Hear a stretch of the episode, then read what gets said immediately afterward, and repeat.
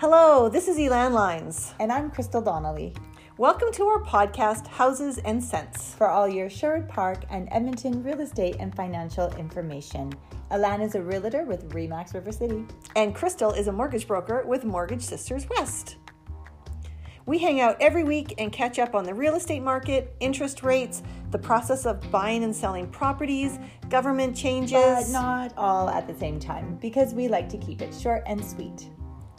We hope you listen and enjoy, share with friends and family, rate and comment. Now let's check in on our next episode. documents. And so when with land titles, you have to have a whole pile of documents that are uh, drafted up and signed by the people who are both selling and buying. And so we draft up those documents and ensure they get registered at land titles, and so the title is actually transferred appropriately. And when you get your title at the end of the day, you uh, it's what we call clear title. So you have um, you don't have an old mortgage from somebody else sitting on there, and making sure all of that has been cleared off. And when it comes to a new mortgage for someone who's buying a house, we also make sure that those mortgage documents are appropriately prepared and completed um, and signed off on by the person who's um, getting the mortgage, and then that those documents are also registered with the title. Um, so that's kind of the big picture role for a lawyer in a real estate transaction make sure that it's legal. The whole entire transaction is legal, and that house and that property can't be taken away from that new buyer, and that old buyer is no longer responsible for it anymore. Exactly. We want to make sure that all of the transactions that the parties have agreed to do are properly carried out and documented, and that um, the registration side of it with the land titles office is properly done so that everybody appears where they're supposed to and doesn't appear where they're not supposed right. to. Yeah. yeah. And then also obviously making sure that the language that's put into the contract, like if a realtor puts in an addendum or a term, that that's also executed. Exactly. Uh, or the real property report being accepted and that's that right. yeah, we, if, if all those things are required by the contract, we just ensure that all of those things have kind of been checked off and we check to make sure they're all done. Okay. Mm-hmm. Um, mortgage documents, are they signed in front of the mortgage broker or are they, or like at the bank, or are they signed in front of the lawyer? So some of the documents are often signed with the broker at the bank. Um, oftentimes, the cost of borrowing disclosure and some of the financing documents may be signed with the bank. Okay. Um, but the actual mortgage itself is signed with the lawyer. Uh, okay. At the law office as part of the closing of the transaction. And depending on the lender, some of those other documents may also be required to be signed with the lawyer as well. So sometimes clients will say, Well, I already signed these documents with my mortgage broker with the bank. Why am I signing them again? And it's because the bank or the lender has said to us, you, you the lawyer, need to get these documents signed. Okay. Um, so very often people are signing the same document at least a couple of times. Okay. Yeah. In the in the part where we're removing mortgage financing, when that then when that is taking place, the lender will give a list of conditions. So the broker or the banker is checking off all those conditions and that's on what's called the mortgage commitment. So that's the lender's commitment to lend. So we get the uh, the people, individuals to sign, the clients to sign that uh, commitment, but it's not a legal doc. So I always explain to them oh, this okay. isn't a legal document because it doesn't have witness signatures. You will sign your legal documents with the lawyers, okay, and you have to be there physically in person to sign your legal documents. Or I think we're going to talk about touch on this if in case you are out of province and you're signing those documents. Right. But yeah, so with the with a mor- with the mortgage broker or with the banker, we might be able to do things through DocuSign or digital signing but with and that's going to be lender specific but when it comes to the legal documents that's an in-person process. Okay perfect awesome. Um, next question uh, when should a lawyer get involved in the transaction? Well typically condos are a little bit of an exception, but typically um, we get involved kind of after conditions have been waived. So if there's any financing conditions or inspection conditions or anything like that on there, after those are waived, then then everything gets sent to the lawyer at that point. Um, and that's when we start preparing all the documents. Now, sometimes you might want to have a lawyer assisting you in the negotiation process, but the majority of our deals, in terms of just residential single family homes generally come to us after those conditions have been waived.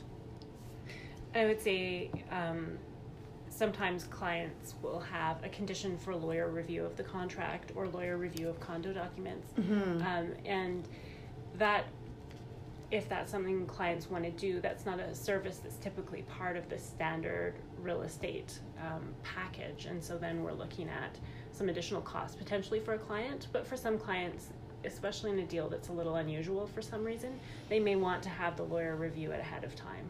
Um, for people purchasing condominiums, it's a really good idea for them to get condo docs reviewed ahead of uh, finalizing the deal so that they can get some advice on what are the potential liabilities, what are the potential risks of purchasing this specific condo. Um, and that's a service that the lawyer can provide. There's also condominium, condominium document review companies out there that can provide that service too. Right. So and it's roughly about the same cost, would you say? I would say probably. I mean, I, I haven't looked at the condo doc review companies really recently, but Yeah. in terms of when I review condo docs, I'd say it's roughly about $400, give or take, and it depends a little bit on the volume of documents that need to be reviewed. But Right. um, that's Because there's a plethora of of documents for the condo review. Some people don't understand. Yeah. Like, so, well, can you just e- you know, can you just email it? It's like, well, it's a lot of emails because there's a lot of documents. Yeah. Yeah, it often turns out to be like five or six emails to cut to get all of the, especially the bylaws. Yeah. Yeah, or a print. Can you print it off for me? It's like, no, that's ten trees. Yeah. So, it's an yeah. entire ream of paper. Yeah, So yeah. You don't want to pay to yeah, that printed, it- right? yeah, especially So- yeah, especially from a law firm. Yeah, Yeah. yeah, exactly. Um, perfect. Um, uh, one thing I always wanted to know is, in your perfect world, how many days am I giving you to do the legal perspective of and the financing side too? Yeah, actually. Like how many condition days do you guys want? I know for me how many I want as a realtor because I want it to look as good as possible on paper. But I know that I've made lawyers and mortgage brokers mad in the past. We often ask for um, seven business days. Okay. Uh, if there's a weekend in there, 10 days. Um, just that, that gives us enough time to get all the documents in, take a look at them, contact the clients, ensure that we have enough time to get everything down to land titles after working out with client schedules and lawyer schedules for execution. That's generally what we would like. We can do it faster, but it's It's more expensive to the client. it can be more expensive Yeah. depending on how much faster you Right. need it And I don't think that that's always something that a realtor factors in, quite honestly, is that, yeah, we can get it done, but it's going to cost your buyer or your seller, usually your buyer, more money. Yes. Yeah. So, and then sometimes the buyer doesn't always understand that either. Mm-hmm. So I think it's important for realtors to point out, yeah, we can do it that quick, but it is going to cost you even more. Yes. Yeah, so Yeah. in a two week closing, the first, you know, half of that is going to be just removing those first condi- the financing conditions or getting the inspection done. Mhm. If there's appraisal required, all of that takes time. You have to book people to be there, Yeah. all that. And then after that, And then the lender goes has to go to the funding department of the lender. That can take a day or two. And then from the funding department, then it goes to the lawyer, and yeah, Mhm. and then they yeah, have so to gather for, all the for quick documents. possessions, so- it, it really is. It can be very expensive. It can be. It can Yeah. be a little, yeah, more expensive. Uh, it's also everything just takes time. So it's especially in the law firm, drafting up the documents takes time. So we can do it quickly, but it often means that we have lots of closings on every single day. And Right. So It's not just my closing. Hopefully not. Hopefully not from yeah, right. perspective. yeah, yeah, yeah, exactly. But so and somebody has to prepare all those documents, and so that is, that is the the time, and then schedules is can be a challenge yeah. as well. Yeah. And your conveyancer is amazing. She like, is, yes. Mandy is truly amazing. Yes. Um, but there's also you don't want to like leverage that either, where Mandy's looking at you like, "Are you kidding me?" yeah, Yes. yeah. We like to working from avoid- eight in the morning to Yeah. twelve at night Yeah, every yeah. day. We like to avoid Mandy looking at us and going, Ye- "Are you kidding?" Yeah, yeah, exactly. We yeah. like to keep her happy. yeah, exactly. Um, so let's talk about because I get this question a lot. Um, when, how come I can't just get a notary to do the legal work for me? The perception is that it's considerably cheaper. If, if, if, and also the perception is it's such an easy transaction. they don't understand everything that happens behind it. But why can't a notary do this for me instead of me having to get a lawyer? So there are provinces in Canada where you could use a notary for a real estate transaction because notaries are a regulated professional body. Um, in Alberta, that's not the case, and notaries have a smaller scope of practice um, in Alberta than, say, compared to BC or Quebec. Um, so that's a big part of it. Uh, the other side of it, and I think the most important thing is in Alberta, notaries don't really have trust accounts. And the most important thing for um, a purchaser or a seller on a real estate transaction is to know that that money that they're getting, either that they're paying as part of the transaction um, or that they're getting loaned to them from their lender, is going to be properly handled and transferred. Um, and so we want to make sure always that that money flows properly, and that's what the lawyer's role is. Partly is to ensure that the money gets from lawyer A for the purchaser to lawyer B for the seller, um, that we can document where it went and where it came from, and then we as lawyers have an obligation to report to our clients exactly what happened with all the money we received on their file. So they'll get a report at the end of the day saying, here's the money that came in, here's exactly where it went out, here's what, what you receive um, from us or what you owe us, that type Right, of thing. right, yeah, depending on the scenario. Yeah. Sometimes the banks also have requirements that it flows through a lawyer's trust account. Okay. So they don't like it just kind of being dumped into uh, just Like a regular, bank, accounts. Sure. Yeah. Okay. Okay. No, that's perfect. Um, so uh, let's just actually continue that conversation about like the whole cost and everything, because there's like the obviously that there's a hard cost of doing the transaction, um, but then there's also the disbursements, and then there's also the adjustments. So can we just kind of touch on like those? Those are three separate entities of. I guess it's almost considered like part of the lawyer bill, even though obviously the adjustment is not part of the bill. Yeah, so I'll maybe talk about adjustments first because that's really what we're talking about there is an adjustment to the purchase price. So you agree to buy a house for, I don't know, four hundred thousand dollars. Yeah. um, and there are certain things that the current owner may have paid for the whole year. So some of examples of that might be the property taxes or homeowner association fees, or if it's a condominium unit, condo fees. Um, if it's a rental property, they may have deposits from tenants, or they may have been paid rent for a month, and you're buying the house in the middle of the month, and there's the balance of that month's rent. And so, one of the things that we do is adjust the purchase price based on how much that's been paid in advance by the current owner. Oh, okay. Or in the case of taxes, say, for example, if that tax account hasn't been paid at all this year yet because it's not due, Mm-hmm. um, the current owner should pay their share for the time they own the property. Then we adjust that so that you, as the buyer, would get a credit for the amount that the seller should have paid. Okay. So we adjust the purchase price based on all of those things, and then we'll give you a number saying this is what we have to pay to close the deal after we adjust all those things. Okay. So that's kind of the first step in terms of how we calculate at the end of the day what we ask you to bring in to close the transaction, or how we calculate at the end of the day as a seller what you're going to get um, Okay. when we pay the funds out to you from your sale. Okay. Okay. And then the other two is just like the like the usually like there's usually a flat fee and then disbursements. That's right. So most law firms charge a flat fee for a real estate transaction, and that usually in- includes the payout of uh, one or two loans or mortgages on the on the property, and ensuring that the transaction closes. If it's more complicated than that, then you might get charged a an additional fee if there's any further uh, loans. If some people have multiple loans attached to their properties, they might need to have that paid out. But most law firms charge just a flat fee for the legal fees. Then on top of that, there's obviously GST on certain services. And then, of course, there are the disbursements, which are the out of pocket costs. So, courier fees, postage, printing, and then there's costs for land titles as well.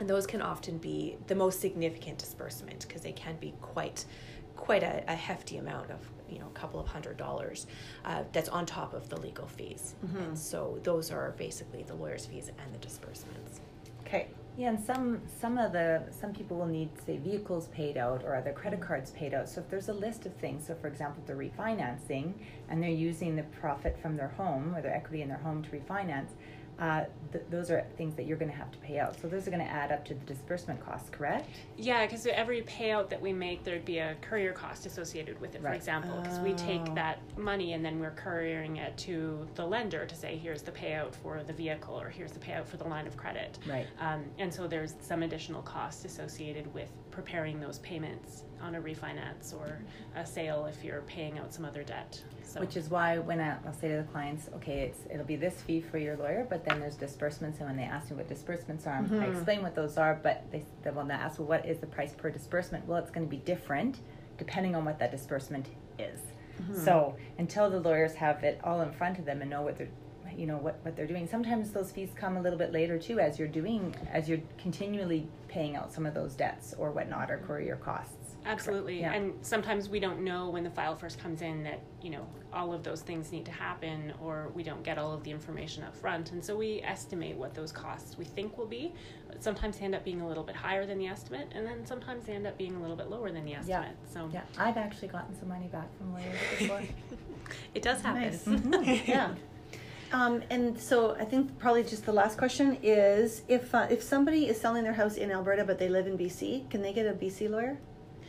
No, they need an Alberta lawyer to handle the transaction here. So if we're dealing with land titles in Alberta, then an Alberta lawyer needs to be doing that. Okay, so now so they're in Kelowna. Um, so how do they get the? Because they they can't you can't docu sign. So Oftentimes, what we'll do is we will send the documents to their lawyer in BC if that's where they're in, and then that that lawyer will sign up the documents with them, send them back to us, and then we will finish the transaction. so they've got here. a little bit higher fees because they've got a lawyer in BC that they're signing in front of, and then you then the lawyer in Alberta as well. Okay. Absolutely, yeah. Okay. Yeah, the lawyer in BC or in BC, I mean, because what we really need um, often is the documents that are required to be sworn. So, an affidavit, for example, that's part of the closing documents, um, needs to be signed in front of a notary. So, sometimes it's possible to see a notary for that kind of appointment rather than using a lawyer Okay. because you've got a lawyer handling Right. movement of money. So there you could actually use a notary You could just actually be use a notary. signed in the commissioner of oath, or is that not enough? You would need a notary because it's Okay. a document coming from out of province, Okay. and so we we need it notarized. So there would have to be at least a notary involved, but Okay. um, it wouldn't have to be a lawyer. And oftentimes, if all you're doing is meeting with that lawyer to sign documents out of province, and they're not really providing legal advice because Because you're doing that here. yeah Right. then um, the cost of that is relatively minimal, but it is an added cost. But for just sure. something, just something to think about. Yeah. The other thing that lawyer or that notary will do will, will also be an identification verification. Right. So we need to ensure that the person who is signing that document is, Is the person, person. who's supposed to be signing that document. Right. Okay. Perfect. So I know we have a ton of other stuff that we can talk about in future podcasts. Yeah, Um, and we'll definitely come back because I know we had discussed earlier RPRs and Yeah, title, title insurance, insurance. holdbacks. Yeah. that's a big one. Yeah, yeah. so definitely. another day for that for sure. Yeah. Absolutely. So thank you for your time today. We truly appreciate it. Thank you. And until next time, it's always fun hanging out with you. Yeah, you too. Thank you so much, Karen and Catherine. Thanks for coming by. Of course.